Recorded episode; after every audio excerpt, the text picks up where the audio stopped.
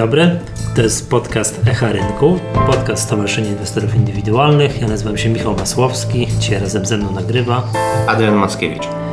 Adrian, mm, spotkaliśmy się, bo tutaj mamy dużo, jest dużo tematów do omówienia, ale podstawowym takim tematem, który mnie zainspirował, żebyśmy pogadali, jest Twój artykuł do akcjonariusza, który ukazał się wczoraj lub jak będziecie Państwo to odsłuchiwać w ostatnim tygodniu, o rekomendacjach.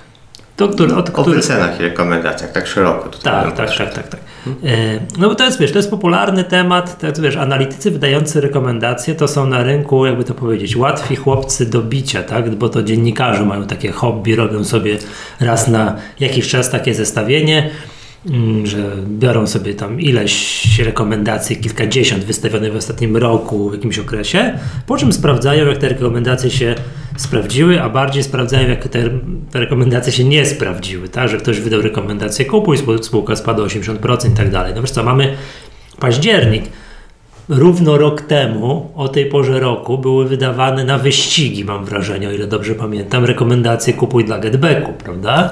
No i jak to jest? Problem jest taki, znaczy problem, to co ja widzę z, po, wiesz, z punktu widzenia zachowania inwestorów jest taki, że patrzą oni tak, wiesz, otwierają rekomendacje, rekomendacje ile potrafi mieć stron? Kilkadziesiąt.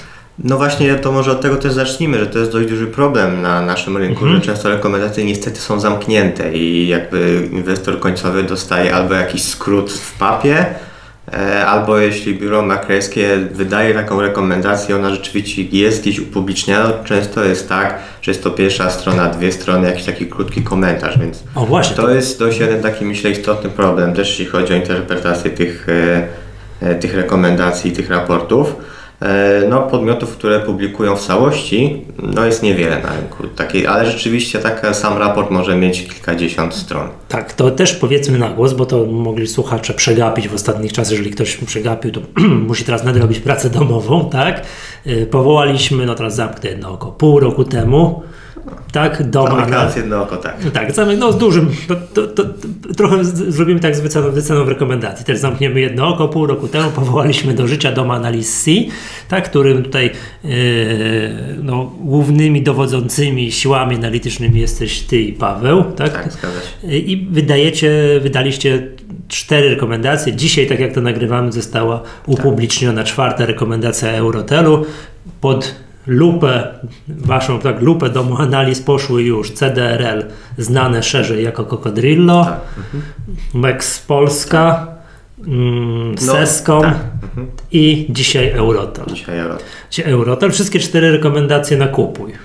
No, co, co możemy powiedzieć? No, też od początku komunikowaliśmy, że będziemy się nakierowywać na mniejsze spółki, te z reguły niepokrywane, no i też wiemy, jaka jest obecna sytuacja rynkowa, że te spółki no jednak są dość nisko wyceniane i to chyba wszyscy się zgodzimy. Rozumiem, że tak, tak wybieracie sobie ogólnie, spółki, więc... które no będą, gdzie ta różnica między waszymi tam wyobrażeniami, wyceną, a ewentualną ceną rynkową będzie duża, że choćby... Nie, nawet nie o to chodzi, ale po prostu wydaje mi się, że jest tyle, tyle spółek tych właśnie małych, nisko wycenianych, że na dobrą sprawę biorąc tak losowo pierwszą, lepszą z brzegu i tak yy, chyba doszlibyśmy do wniosku, że jest niedowartościowana, więc w gruncie rzeczy myślę, że nie do końca też powinno to dziwić, że akurat nasze rekomendacje, te pierwsze wszystkie były, e, wyceniliśmy mhm. wyżej niż, niż bieżący kurs akcji, no bo po prostu takie chyba są ogólne tendencje, jeśli chodzi o te mniejsze spółki na polskiej giełdzie. Okej, okay, zanim już przyjdziemy do tej rekomendacji, ten sposób jakby wydawania i co tam trzeba szukać, to jeszcze tak dodajmy, że tutaj jakby to idea właśnie z powołaniem domu analizy i właśnie dlaczego takie spółki, jak wymieniliśmy, takie nazwijmy to małe i średnie, tak, a nie te duże, no bo no to jest tak, jak weźmiemy jakąś bardzo dużą spółkę, to ona z reguły ma to pokrycie analityczno-rekomendacyjne bardzo duże, tak, czyli mówiąc po prostu taki Orlen, pomijając fakt, że on byłby bardzo trudny do analizy, bo to jest niezwykle rozłożona i skomplikowana działalność, to jest tak, że no, jak piszecie sobie Państwo w Google rekomendacja Orlen, no to zakładam, że wyjdzie kilka, kilkanaście pozycji, tak, różne biura maklerskie, te rekomendacje, mówiąc tak, się ładnie mówią, pokry- ładnie mówi się, pokrywają Orlen, tak? Ja bym jeszcze dodał, że nawet nie tyle rekomendacje, co wszystkie media o tym piszą, inwestorzy się interesują, te spółki też z racji tego, że są duże, mają większe zasoby na relacje, więc też mogą tutaj e, prościej się komunikować z rynkiem i, i to robią, tak? Bo też muszą, bo w w dużej części inwestorzy zagraniczni się nimi interesują. Oni też jakby w pewnym sensie robią taką presję, że słuchajcie, musi być konferencja i, i, i, i tak dalej, i tak dalej. Tak, no i co ty mówisz, ci duzi zagraniczni inwestorzy wymuszają to, żeby te spółki y, miały to pokrycie analityczne, tak? Co oni się nimi interesują, jest na to zapotrzebowanie, no te biura maklerskie te analizy piszą, tak? Tymczasem jak są te małe i średnie spółki, gdzie nie ma lub prawie nie ma inwestorów zagranicznych, to są lokalni inwestorzy, nie wiem, starzy właściciele plus do tego inwestorzy indywidualni, to są odpowiednio mniejsze spółki, tego pokrycia analitycznego nie ma, tak ze strony dużych biur maklerskich, które zajmują się w przypadku dużych spółek, a te spółki są popularne wśród inwestorów indywidualnych. No to żeby to nie było tak do końca inwestowanie w ciemno, to po to właśnie taka inicjatywa jak, jak analizy i rekomendacje Domu Analiz.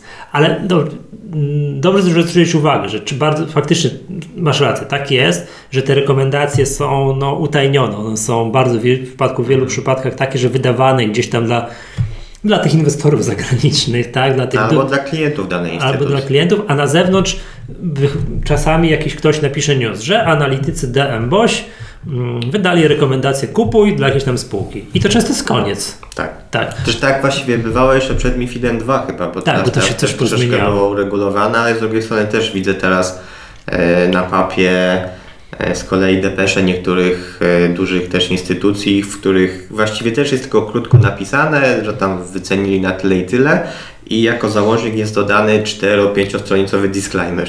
A, Także, disclaimer prawny, z którego nic tak, nie, wymy- nie wynika, to, tak? Coś tam wynika, ale jakby inwestor na koniec dnia i tak dostaje tylko właściwie wartość, która wynika z wyceny i niewiele wie skąd to się wzięło. No rozumiem. No właśnie, teraz wróćmy, to łączmy wszystkie tutaj wątki, wróćmy jeszcze raz, przypomnijmy, że jest twój artykuł w Akcjonariuszu, tak. Tak, który się ukazał wczoraj, yy, w którym jest tytuł tego artykułu, jak poprawnie analizować rekomendacje inwestycyjne i jak z niej właściwie skorzystać, bo jeszcze raz to, ja ten wrócę do jednego mojego wątku, że inwestorzy bardzo często tak patrzą, otwierają rekomendacje, które załóżmy, że jest upublicznione, ma kilkadziesiąt stron, patrzą, nazwa spółki, kierunek, kupuj, dziękuję, do widzenia, tak? Tak. Dziękuję. Tymczasem no to ta, ta rekomendacja ma te trzydzieści czterdzieści stron, no i to, to po coś jest robione, jest to całe uzasadnienie, wszystko i tak dalej.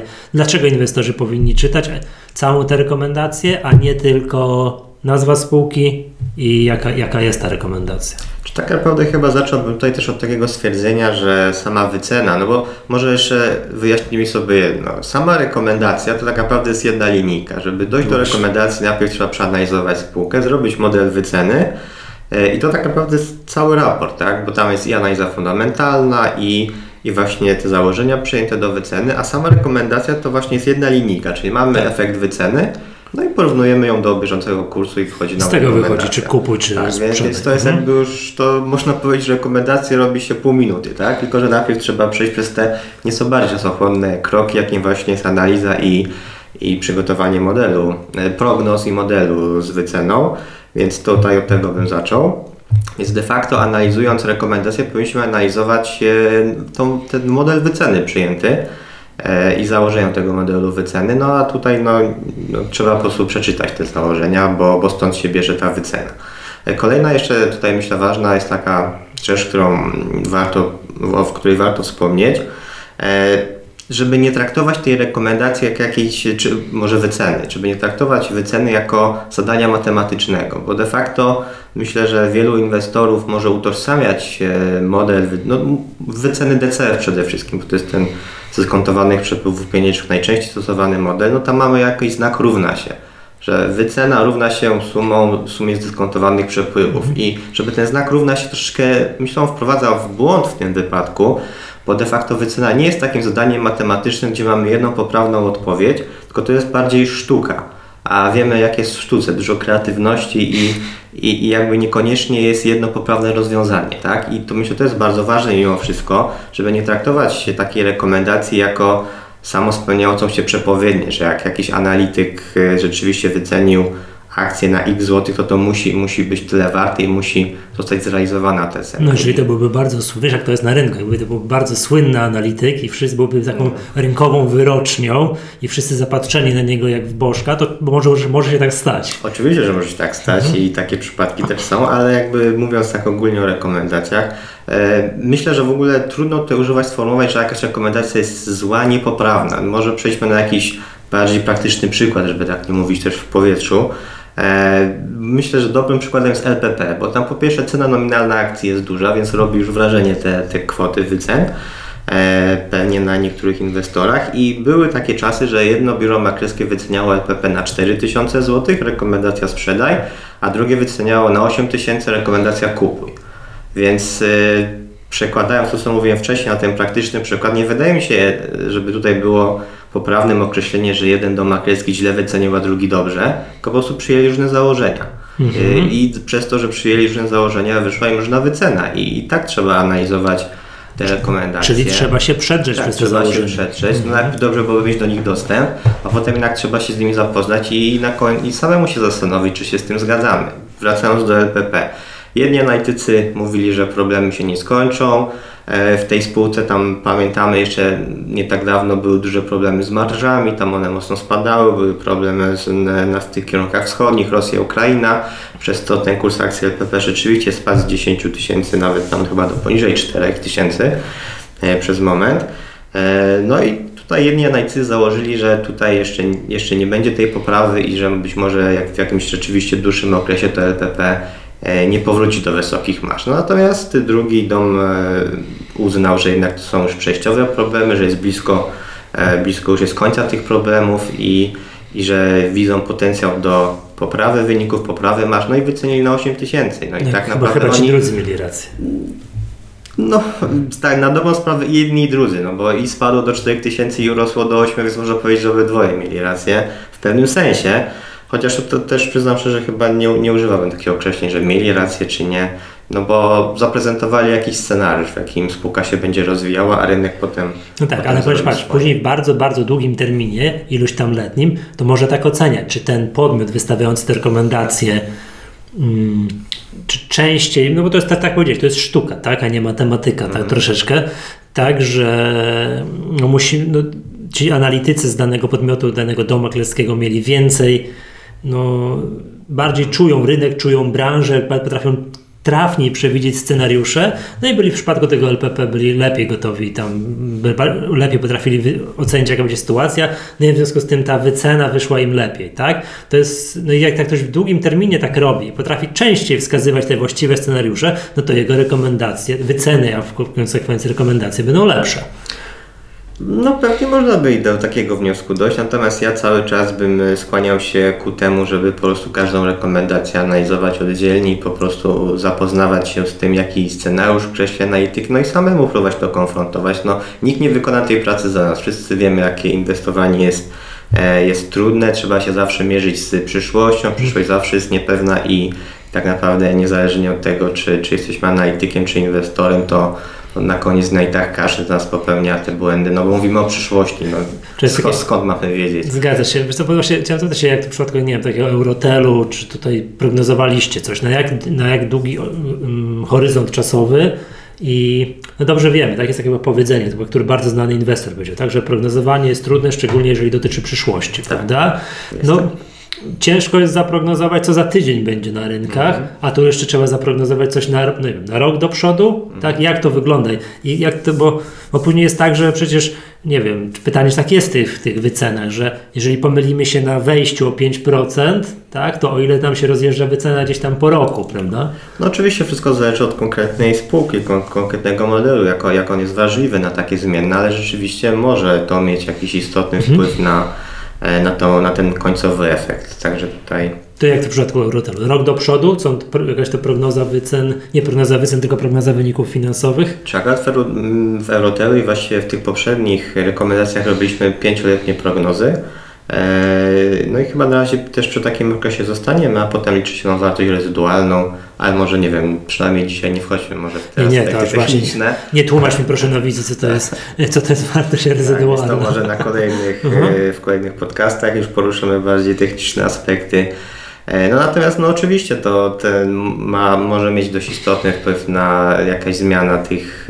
założeń w kolejnych latach prognozy, no bo no nie da się też ukryć, że jednak często stosuje się też jakieś dynamiki wzrostu, więc wiadomo, jeśli w pierwszym okresie sobie będziemy mieć wysoką bazę i zrobimy dynamikę pięć procent co rok, a to wyjdzie nam zupełnie inny wynik niż jakbyśmy startowali z niskiej dynamiki, więc... A jak często się aktualizuje w takim razie takie coś? Bo to co powiedzieliśmy, że za tydzień może się sytuacja zmienić, tak? A w szczególności po kolejnym mm, kwartale, kiedy spółka publikuje jakieś wyniki finansowe, wy to bierzecie, porównujecie, czy to się zgadza z tym, co wy przewidywaliście, co de facto taka rewizja takiej wyceny powinna nastąpić co kwartał, czy częściej? Myślę, że co kwartał to mogło być nawet yy, za wcześnie.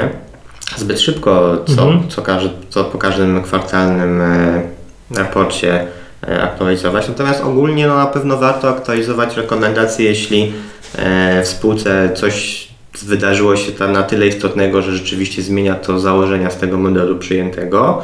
E, czyli na przykład nagle pojawia się jakaś kwestia dużego przejęcia, która wcześniej nie była znana rynkowi, więc nie była też uwzględniona w takiej wycenie. Jakaś zapłata dużego vatu.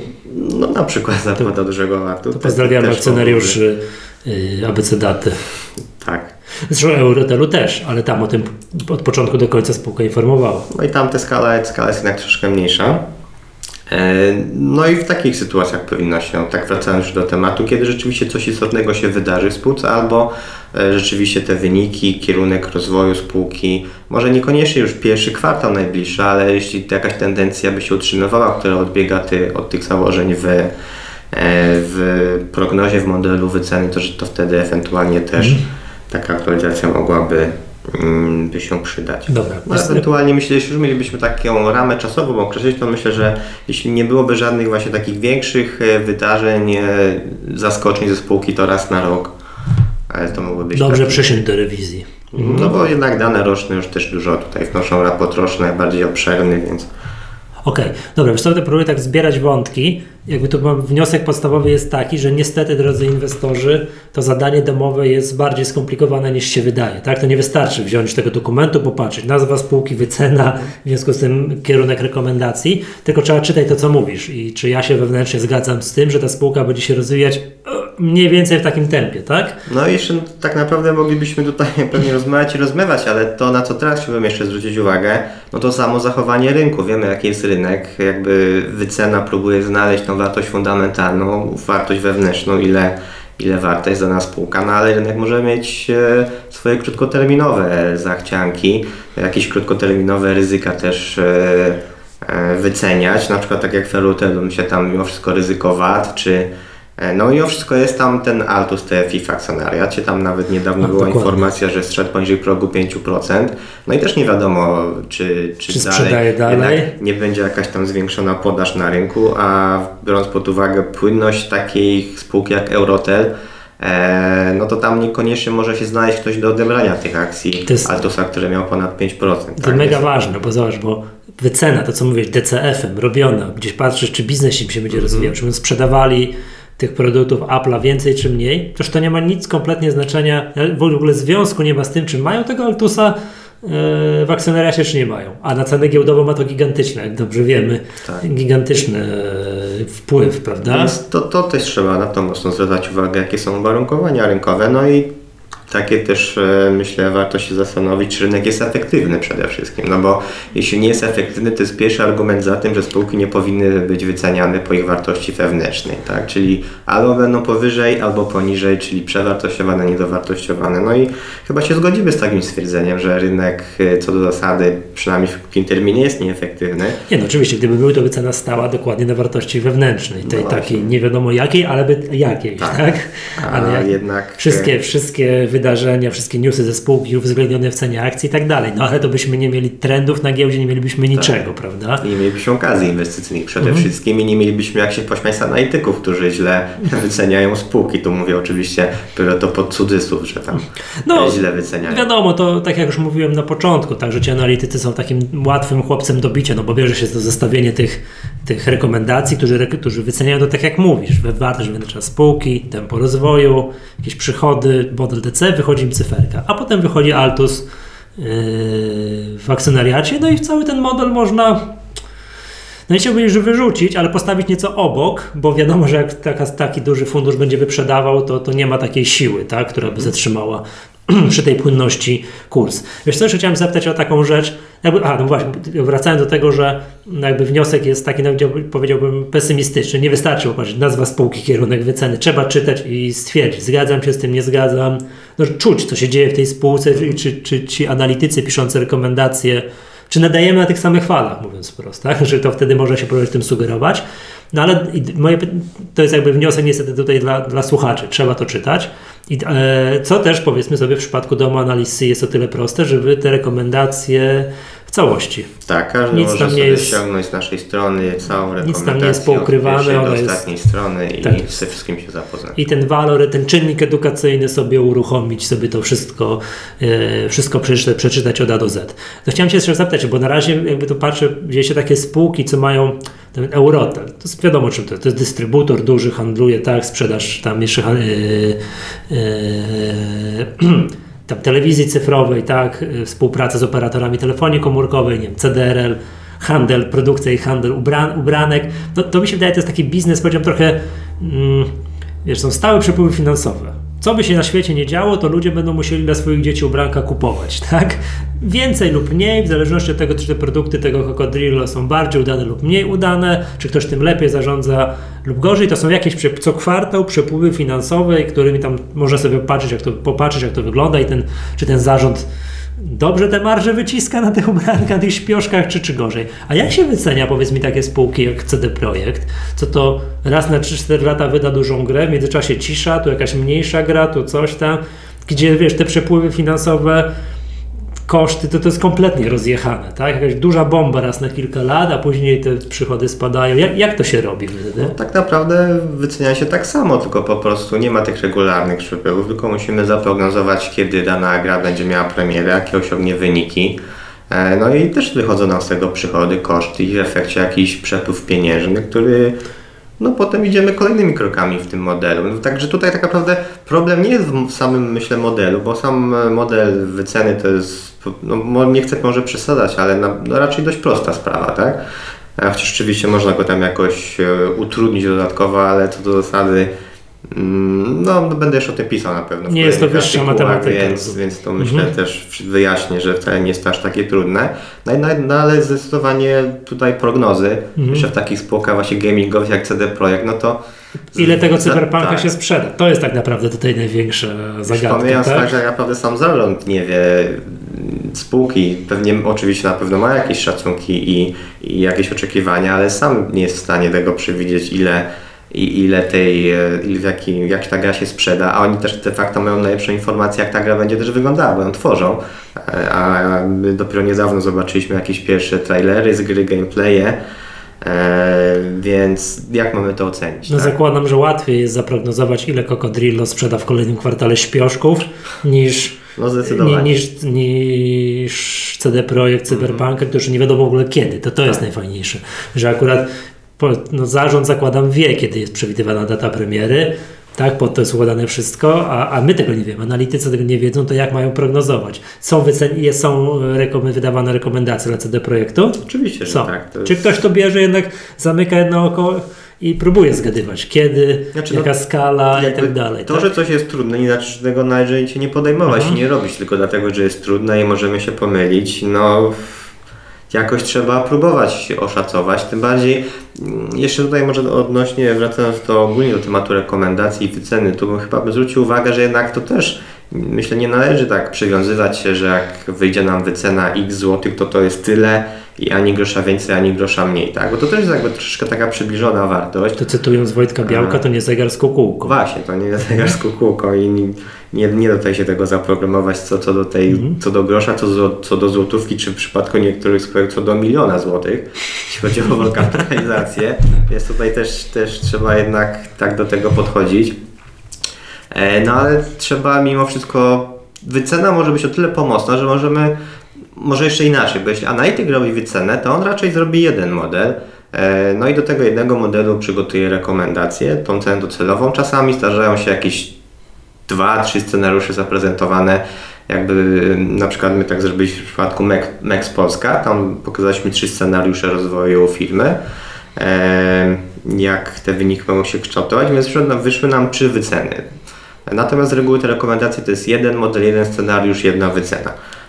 Inwestor może o tyle skorzystać na robieniu, przygotowywaniu wycen, że może sobie zmieniać te zmienne i w przypadku tego C D projektu może sobie zrobić model i zobaczyć, ile mogłaby wynosić wartość spółki, jeśli C D projekt sprzedałby nie wiem, jed, milion egzemplarzy tego Cyberpunka, pięć trzydzieści milionów, sto milionów. I tak. Na tej podstawie też te wartości porównać do obecnej wyceny, czy to warto kupić po tej cenie C D Projekt, czy może jednak e, sprzedaż e, Cyberpunka musiała być na tyle duża, e, żebym ja jeszcze zarobił kupując C D Projekt po tej cenie, że mo, może jednak to jest zbyt duże ryzyko. Także Aha. tak może tutaj inwestor do tego. Delikatnie mrugnąłeś okiem, że, cyber, że C D Projekt jednak troszkę drogo się teraz wydaje. E, no, teraz, teraz jest po dość mocnej korekcie, natomiast też nie ukrywam, Dokładnie. że chyba od dłuższego czasu jestem, zresztą tak naprawdę już nie tylko ja, to też widać chociażby po, po Twitterze, że wiele osób już powoli zaczęło się przestawiać z tym myśleniem, że chyba, chyba jednak balon powoli pęka. E, no korekta też całkiem niemała, chociaż wydaje się, że też jakoś nieodstająca od uwarunkowań rynkowych. To jakby C D Projekt nie jest wyjątkiem z gamingu, tak patrząc przez pryzmat chociażby światowych giełd, mhm. że finansowania po prostu są pod presją podaży.